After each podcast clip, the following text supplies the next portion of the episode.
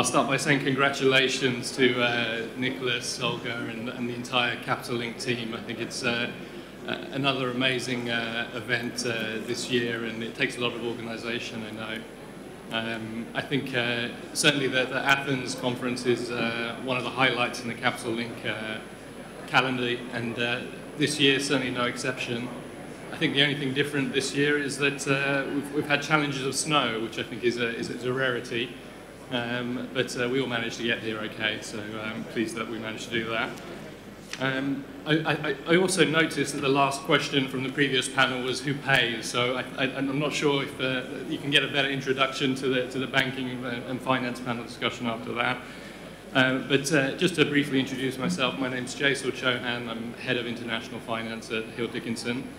Um, and uh, the subtopic for uh, today's uh, bank panel discussion is adapting to a new market, regulatory, geopolitical, and ESG landscape. Um, but to be honest, if we managed to get through 10% of that, I think we would have done well.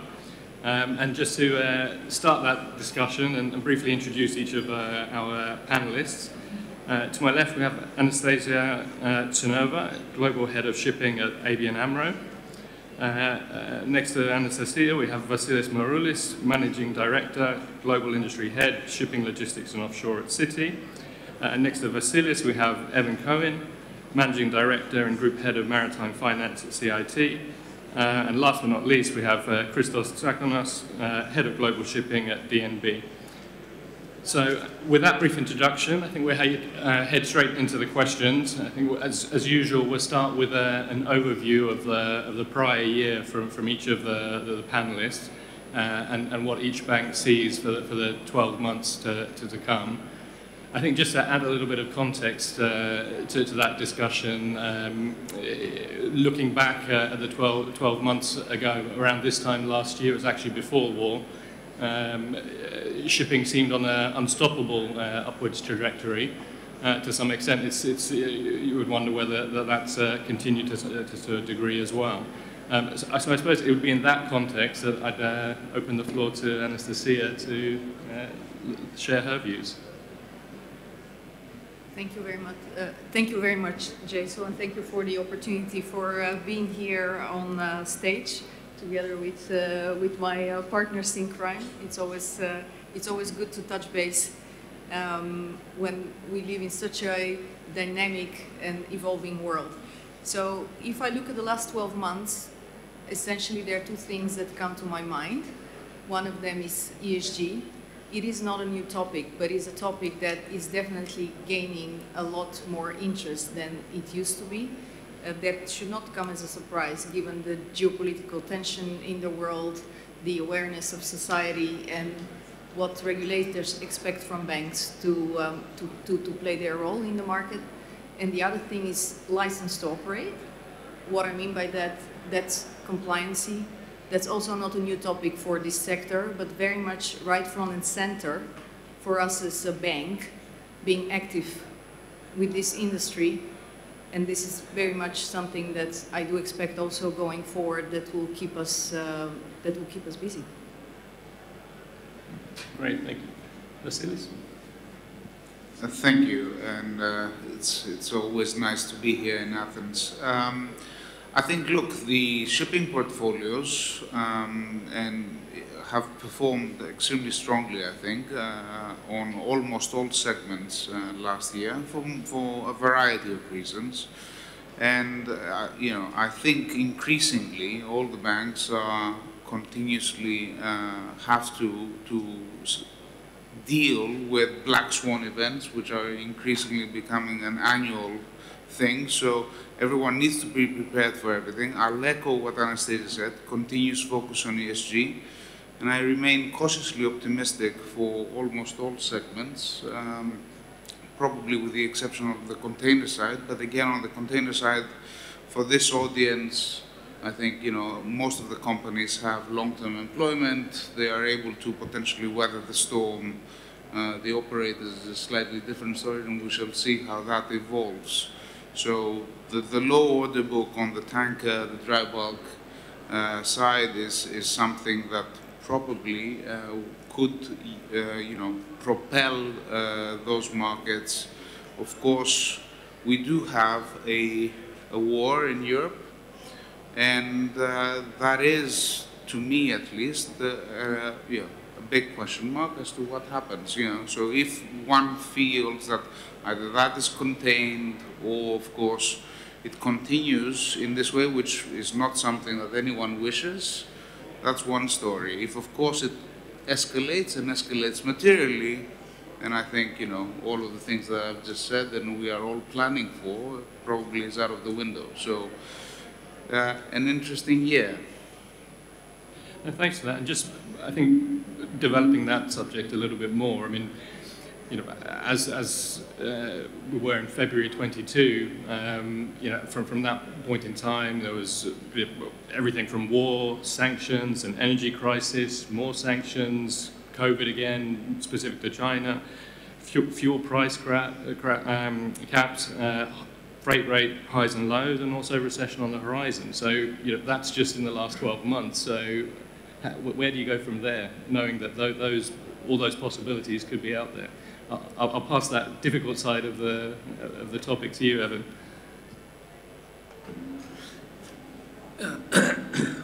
Thank you. Good morning. I, I don't know if it's that if it's that difficult. I mean, the fill in the blank part always is changing in shipping. I'm always impressed by the adaptability of ship owners, especially in Athens and in Greece. So it was it, hopefully the, the bankers and the financiers are also adaptable, and we, we try to be. But last year, we go back a year, you look at container container ships making unheard of amounts of money. So are we clever enough to support it but not get carried away? And okay, so something this morning where values are plummeting and crashing, wonderful headlines. And I haven't seen any owners or banks suffering yet for that. I also haven't read the headline about charters being renegotiated or people walking away or asking those kinds of things. So people are adapting, okay? Then bulk carriers had their moment or months in the sun, and now tanker owners are. And during that, always that evolution process, people are adapting to new regulations, to becoming more fuel efficient. So I'm not terribly concerned about the the changes that come up. So I'm back to fill in the blank Or what is the challenge for shipping. It, they seem to adapt. And that's interesting. I mean, I think uh, whilst lots of things change, there's always new challenges. I think it, it, it seems to be that reference to the fundamentals still stay the same, and I think that's where some of the strength lies. Christos? If we wanted a quiet life, we would not be in shipping. I think uh, we are used to cycles, we are used to extreme events. The reality is, it is in these extreme events that the industry thrives. And, you know, we have seen, we have the tragedy of the war, of course, but it has been a net positive uh, for shipping. If we look at uh, tankers, you know, trade patterns uh, have become much longer. That has been a net positive. On the dry side, we've seen also suboptimal trade patterns. The order book has been kept very low because of energy transition. That is a positive. Uh, I'm a bit more skeptical than you, Evan, on the containers. I think it's early days. Of course, these companies have very high buffers of cash and they're being supported. But uh, I think renegotiations of charters are inevitable and we will see them uh, sooner rather than later. The structuring, though, this time that uh, the transactions I've seen, they're much more sound than in the past. A lot of front-loaded repayments, a lot of liquidity. so I think it will be positive. For me, there are two axes really uh, that you know we focus on. One is the credit risk, and the fundamentals are good for shipping with a with a healthy order book. The supply side is in check, and also the demand side, you know, bar a, a, a, bad recession, which we don't seem to be having, should be under check as well. It's really the energy transition and how people adapt to new technologies, how banks adapt to lower emission requirements. I think that is something that we're spending quite a bit of time on, and that is something that is really disrupting our business model in a major way. Great. Thanks very much, Christos. And I think sticking with uh, the state of the market, I mean, we'll have a, a lot of uh, topics to cover, but um, bring it back specifically, I suppose, to the, the shipping banks, the, the, state of the finance market. Um, you know, what was previously alternative finance is these days not really considered that alternative anymore. Um, there seems to be a lot more choice in the market, but I would um, open this question to each of the panelists. Of, you know, how do you see the shape of the, the ship finance market changing? Some international banks still starting to, to uh, recede from the market, uh, regularly new players as well.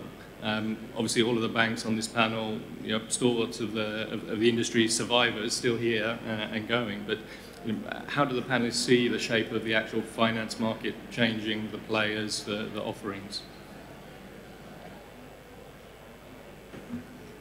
No, that's that's always. Uh, so I'm sitting on your left. You always start with me. So uh, then then it's good. to know how it goes. The sequencing.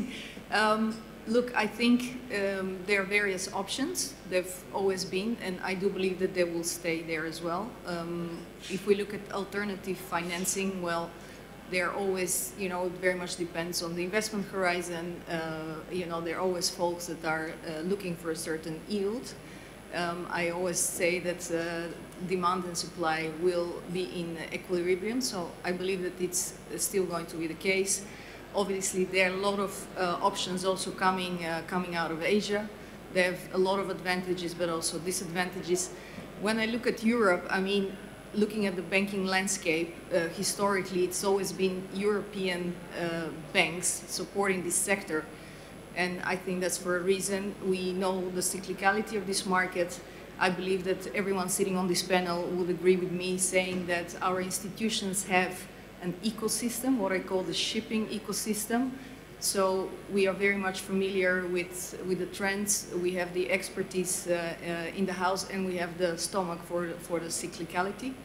Um, having said that, um, it's becoming increasingly complex to operate in a high, proactively compliant uh, environment. So this is something that does keep us busy it does also provide a lot of opportunity. I mean, we are looking at a big disruption when it comes to climate transition. And I believe that every crisis offers also an uh, opportunity. And we are very much looking forward to be at the forefront uh, of it together with our peers, so other, other banks, and obviously following the direction of travel of, uh, of our clients.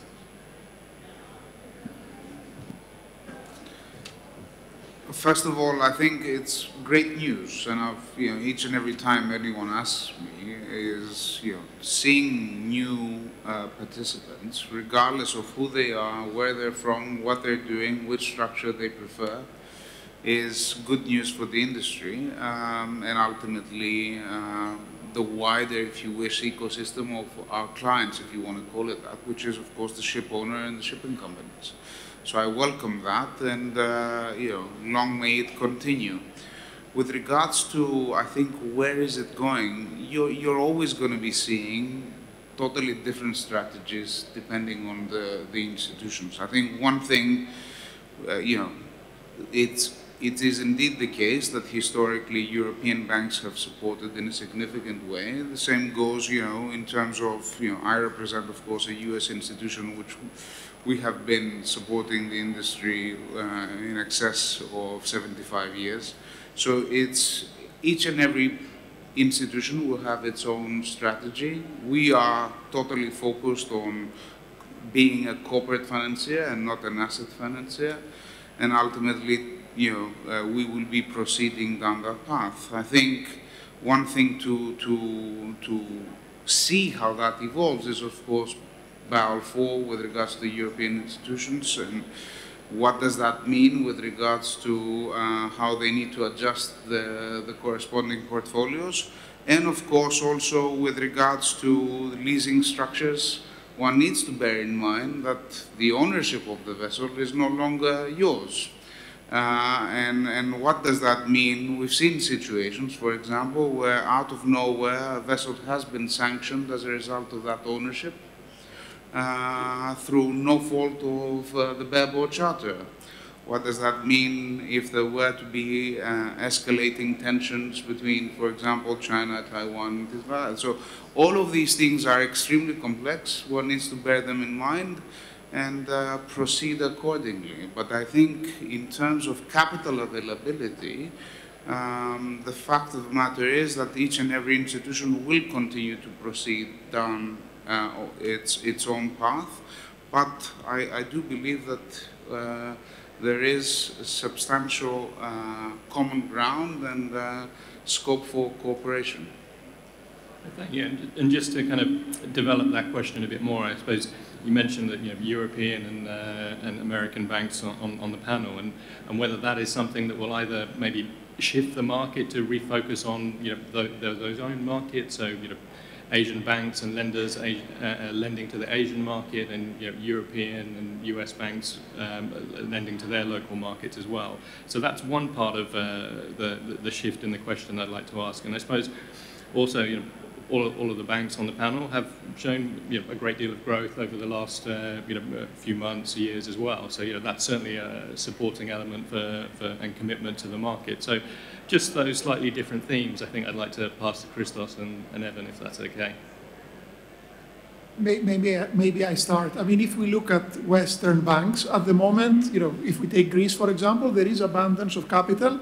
There is abundance of cheap capital, actually for shipping companies, uh, irrespective of, of size.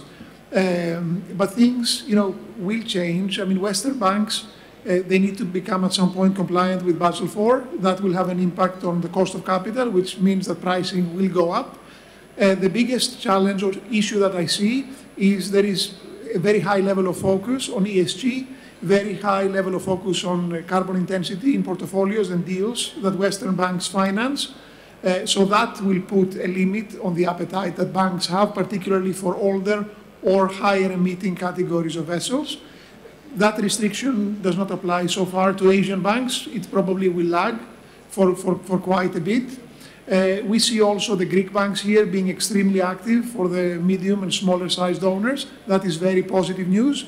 That probably makes the alternative finance platforms a little bit less relevant than they were before, given the return requirements. But I would say, and I look at my fellow panelists here, that there is a lot of capital around at the moment at significantly cheap levels, uh, actually, for the, in the Greek market across the various sizes, spectrums, and qualities of shipping companies here on the ground.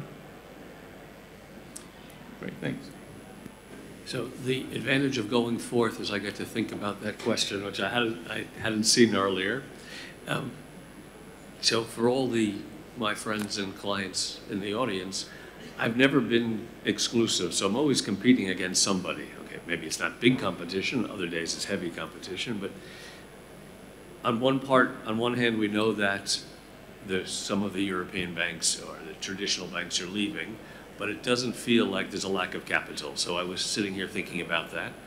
So the capital's flowing from different places these past months and years. So the local banks, and all of a sudden, the, the Greek banks are very active again.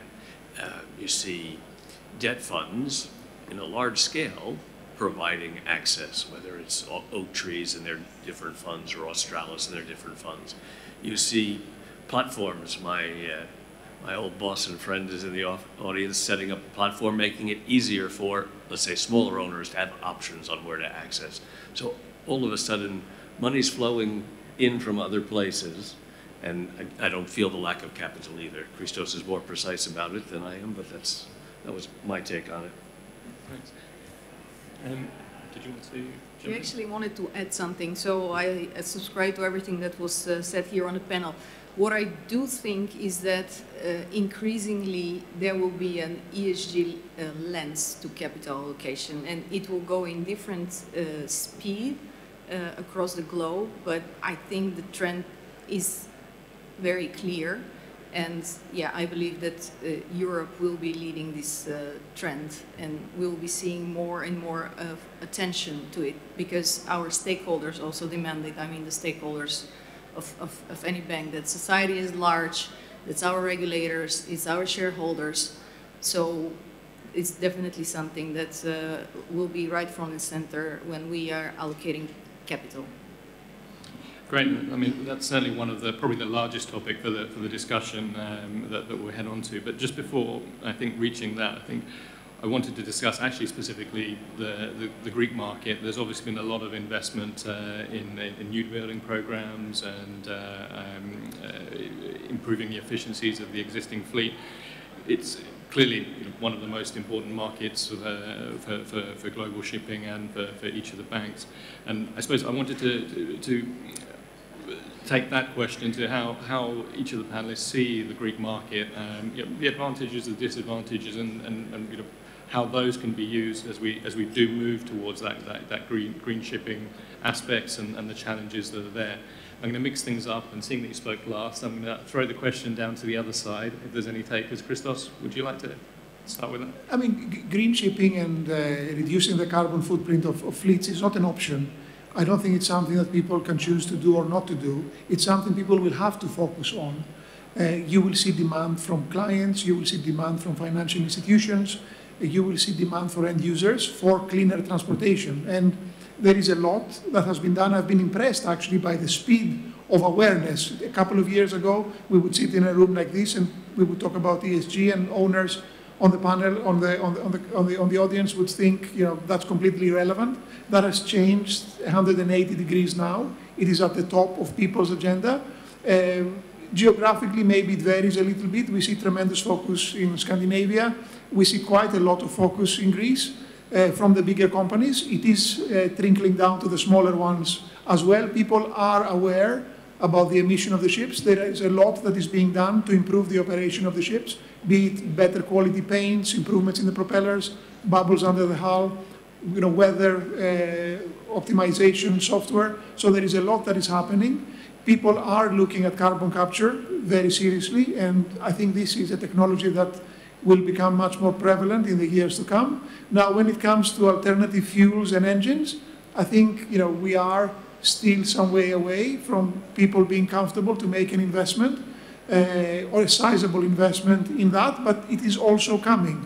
So I see people extremely focused on this, and I think is what is going to, what we are going to be spending most of our time in the years to come, figuring out how do we play in that space, who do we back, and how do we finance this type of, uh, of projects. Okay, Evan, would you like to share your views on the Greek market? no, I'm I'm just happy to be here in the Greek market and want to do more here. But in terms of how, how uh, the ship owners and operators are handling E, S, and G, we'll talk about the E, the environmental, I guess we're talking about. Um, all these incremental changes and adapt the ships are making a big difference. And 99.9% of the owners are compliant and will follow all the regulations and want to become more fuel efficient if for no other reason than it's economically smart.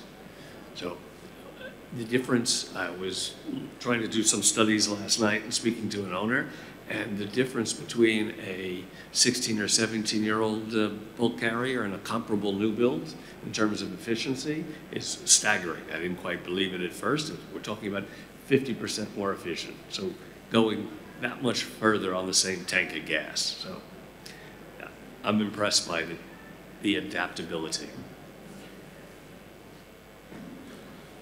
I'll, I'll echo what uh, Christos said. Uh, this is this is not going to be. It's not an option.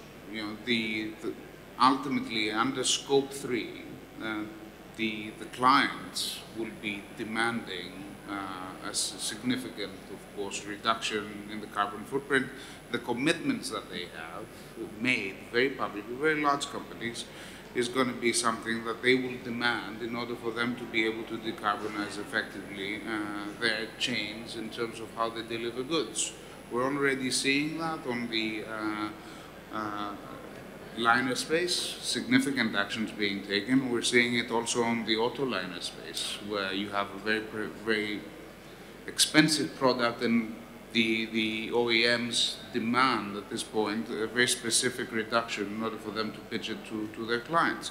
So you're going to increasingly see it, and with the Sea Cargo Charter and everything else, it's going to be something that's there. Now, how are we dealing with it, at least so far? The Poseidon Principles is, uh, you know, a very useful tool in terms of measuring and also being able to uh, manage it uh, as a, on a portfolio basis. So as a result, each and every member who is a signatory can say, okay, on this loan I'll do this, but at the end of the day I'm managing the portfolio on, uh, on, a total basis. But the focus is going to be there. The pressure will continue to, to, to, to enhance itself, and ultimately it is, it is extremely important. That being said, I am, you know, three years ago, honestly, any discussion we were having, there was no clear sight as to where it was going, no, you, you couldn't see how we would be able to, to go down the path of what was clear that was coming towards us. Um, this year and the year before, you know, there's a lot of discussion, but also solutions that are increasingly apparent. And therefore, I, I do sincerely believe that this industry is doing a lot. It needs to publicize in a significantly better way. I think it's totally misunderstood. And ultimately, uh, you know, this will continue to evolve. I do believe that at some point there will be a discussion as to what is better. Uh, retrofitting, improving a second-hand vessel in a significant way, or uh, a new building which is more efficient. Because, you know, ultimately, you know, there is CO2 emissions involved in actually building the vessel. So these discussions will evolve and I think increasingly important, but again, uh, very optimistic with what we are seeing. Great. If, if I may add, I think the last point, Anders. This- ah. if I may add, just the last point Vasily made, I think it's extremely important. Focusing on how we can make exist, the existing fleet more efficient should be people's focus as stage one, I think. There is a lot that you can do to improve the operation of the ships. Just going out and building, you know, a new vessel that has an environmental footprint that is quite detrimental. Of, we're not saying no, it makes a lot of sense, but I think we should try to exhaust, you know, what can be done with existing ships first. And there is a lot that can be done to, to, to improve them. So that's, that's quite important in the overall scheme of things, I feel. Yes, thank you. I would like to echo a few things that were already told and maybe kind of summarize it and not to, to repeat what so much what was already said. Um, so a couple of things. Data. I, I think we sometimes underestimate how much data is available out there when it comes to the shipping industry and how much how much better use of data we could uh, we could do. So that's both for ship owners, it's also for, uh, for uh, capital providers. There's a great amount of awareness. People are curious and very much uh, adaptive and looking at different options. Strategies vary, that's what I see, which is quite normal, right? And I don't think that there will be one solution to this um, massive disruption um, that will that is coming um, that is coming our way. Um, what we do look at is what I call um, the Chinese menus. So obviously there is, a, we all know that new technology and new fuel is not yet scalable.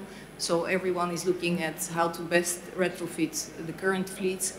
In that respect, there's quite a lot of advancement in terms of the economic model, what is, what is uh, possible, what are the trends, and what I've also noticed is that some people are, you know, setting a trend and what's beneficial in that is that you get a lot of profits out of it. So there are different strategies, I would say.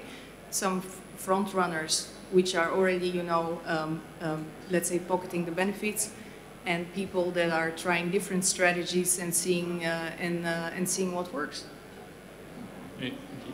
So we're definitely moving into the, the specific um, topic of the green shipping and, and, and financing of, the, of those aspects. But the, the, unusual thing for me is looking back at some of the panel discussions over the years, and actually many of them with, with uh, the, the panelists uh, here today. I remember when we used to talk about LTV and margin and financial covenants and, and these types of things that, that uh, were, were, the typical questions on, uh, on, on bank panels, but we're certainly very much moving um, into one of the key focuses, and you know, as many of the panelists have said, that it's it's it's it's not a it's not an option. It's it's something that, that has to be done. So, I mean, but for me, and you know, changing that shift to, to the question, you know, dealing and considering things like EEXI, CII, ETS, um, you know, there's there's a lot of challenges in actually understanding the options um, and, and and trying to work out what those challenges are. So, I think what I'll do again, I'll, I'll pass this back to, uh, to, the other side of the table with Christos. That you, I think there's a consensus in terms of the direction Um, but what are the key challenges, especially from, from the, the financing perspective uh, and the bank's perspective, actually trying to um, help the market you know, progress with, with those initiatives? It's mainly on environmental matters, you mean, or? I mean, we have, we, we have set up, you know, together with Citi and uh, SocGen, you know, the Poseidon principles. That was a fantastic way to start measuring the carbon intensity of people's uh, portfolios. Uh, we are looking to take this at the next step now, try to figure out a trajectory that makes sense. How do we get to zero at 2050? I think that is the challenge that everybody's you know, focusing on. How do we do that in a responsible way? How do we do it in a way that does not make existing vessels obsolete? How do we do it in a way that does not force us to exit relationships and you know, business uh, opportunities that we've had for many, many years? How do we do it in tandem with developments in technology uh, where people take calculated risks and responsible risks? And how do we use our structuring capabilities and our distribution capabilities to take this risk and, and place it out in the market? I think it takes two to tango. So we see a lot of willingness from owners. There is certainly a lot of willingness and commitment from banks with very set KPIs, but ultimately somebody has to pay for all this. And whenever, if, we, if everybody keeps on pointing the finger to the other person to put the hand in their pocket, things will move very, very slowly. And this is where regulation will help as well. I think we see these ETS schemes that are being developing. Over time, it will be expensive to run all the ships. It will be expensive to run ships with all technology. That will help incentivize Uh, the move forward. But it has to be done in a responsible way and it has to be done in a methodical way, hand in hand with technological developments. I don't think any owner you know, would be happy to start ordering speculatively vessels with engines that do not have a track record, with, with fuels that they do not have certainty of availability. And that's why I come back to what I said before. It needs to be done in a step-by-step -step process, and I think we will probably see improvements and efficiencies on the existing fleet to start with. We will see carbon technology developing as a next step. It's already quite advanced, but it needs to become cheaper and be able to capture higher amounts of the carbon. And then gradually people will get the confidence to start ordering new engines um, and new technology vessels. So that's, that's how I think things will, will, will pan out in the years to come. Great, thanks. And Evan, would you like to? Uh... Yeah, I didn't, I didn't see such a disconnect between the LTV questions you got uh, in past years and, and the question of today. For us, uh, our first responsibility as, as financiers is yeah, getting repaid. And that means your clients have to earn cash flow. And where's the cash flow coming from? Okay, this year it's going to come from Cargill, for example, who's checking your rating. So that's going to force ship owners that are more bankable to be compliant and be efficient. Okay, if you're if you're running it a different way, a vessel, you, need to be efficient and you can't waste money unnecessarily. So you're going to do all those incremental changes. And I think there's there's also capital there for the new projects, but that is okay. Someone's building LNG-ready ships, which is a which is a nice phrase, but you build and make that capital expense because you have a charter attached, and a charter wants you to build those ships. So I still think it comes down to the revenue, how the owners are going to make the money, and then repay their capital. Look, there's not going to be one solution. It, it takes all of what Christos said uh, in order for ultimately for this industry to move in the direction where it has to. Uh, not only, you know, and it has to because ultimately it's what the consumer will demand. Uh, it is, they're already demanding it in specific uh, products and it's only going to be increasing in terms of pressure. So um, in order for this industry to remain uh, at the front and center in terms of uh, goods carried uh, across the world, and you know, for their clients be relevant and for the consumer, all of the solutions, uh, whether that's trying to you know, utilize LNG technology as we speak, shifting into alternative uh, fuels. When will they be uh, provided? Will they be provided on a blue, on a brown, or on a green basis? And how? What is the impact of green methanol, for example, versus low sulfur? It's these are debates. This, it requires a lot of analysis. It is something that both the ship owners burden and the banks, of course, because it takes significant resources to be able to do that. But I do believe that the willingness is there, solutions increasingly becoming available, and all of it together uh, will come into play, and all these solutions are required. What, where are we looking at? We're looking at our clients, right? And our clients are, you know, the ship owners that we serve, that we bank, are the ones that are, need to look at these solutions and see which ones fits them, and then we will be there to support, uh, and that is a certainty.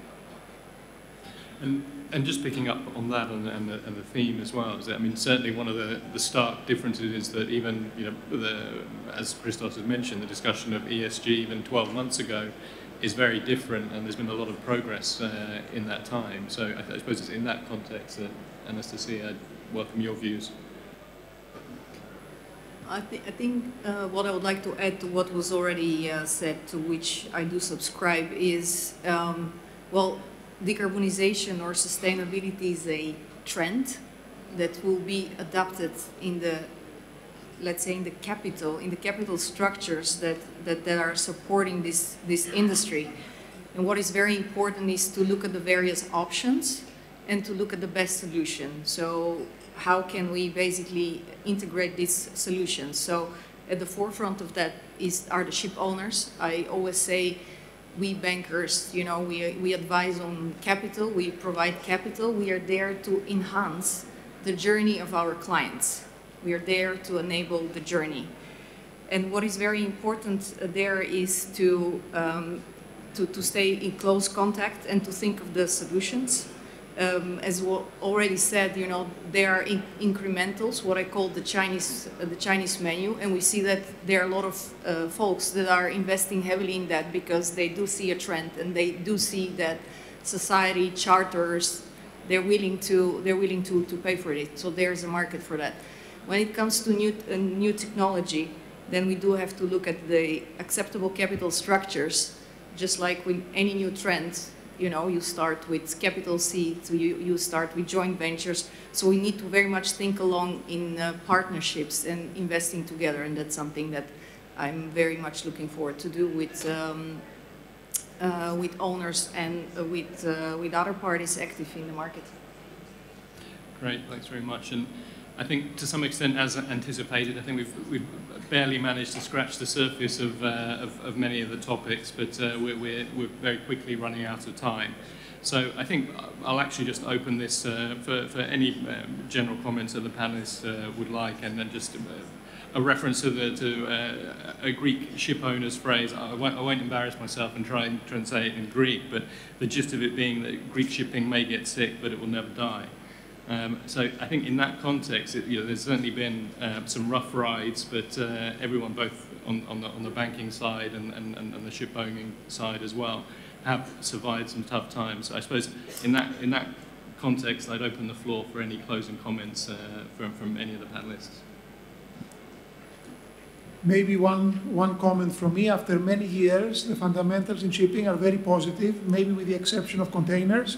And the lessons there for everybody is please do not order any ships in the traditional sectors. We have you know, very good markets ahead of us. Let's not destroy that this time. May I add something to it, maybe a little bit on a different note? So I would say my message will be uh, keep your passion because that's, that's what keeps us going and in the same time keep calm, cool and collected because it's a long ride, and uh, I think it's going to be a bumpy one, but definitely worth the go. Yeah, uh, from my end, I'll echo what Christos says. Uh, I, I, do believe all subsegments which are relative to uh, the Greek shipping community have extremely positive fundamentals. Therefore, on the back of that, I, you know, you you have the the uh, a very meaningful platform to be able to proceed down the various strategies that one wants to have. And uh, I, I- do sincerely believe that uh, this is the largest. Uh, it is the, the largest commercial fleet globally. It's you know the heart of shipping, and uh, you know it is indeed the case that uh, there is a, a very positive uh, momentum uh, in, in Athens and Piraeus. Evan, before closing, would you like to have the last word? Not, re- not really. Okay. I, I would, I wouldn't presume to give advice to the owners in the room. Just thank you for the business. So one, one note, so doing the usual banker tour, uh, the, the dozen or so clients I've gotten to see or owners I've gotten to see, every one of them has had the second or third generation in the room. So that's a sustainable business practice. So on that note, thank you for having us. Thanks. And, and just before handing back to Nicolas, I'd just like to thank each of the panelists uh, for, for their time today and, and, and the discussion we've had. Thank you very much, Nicolas.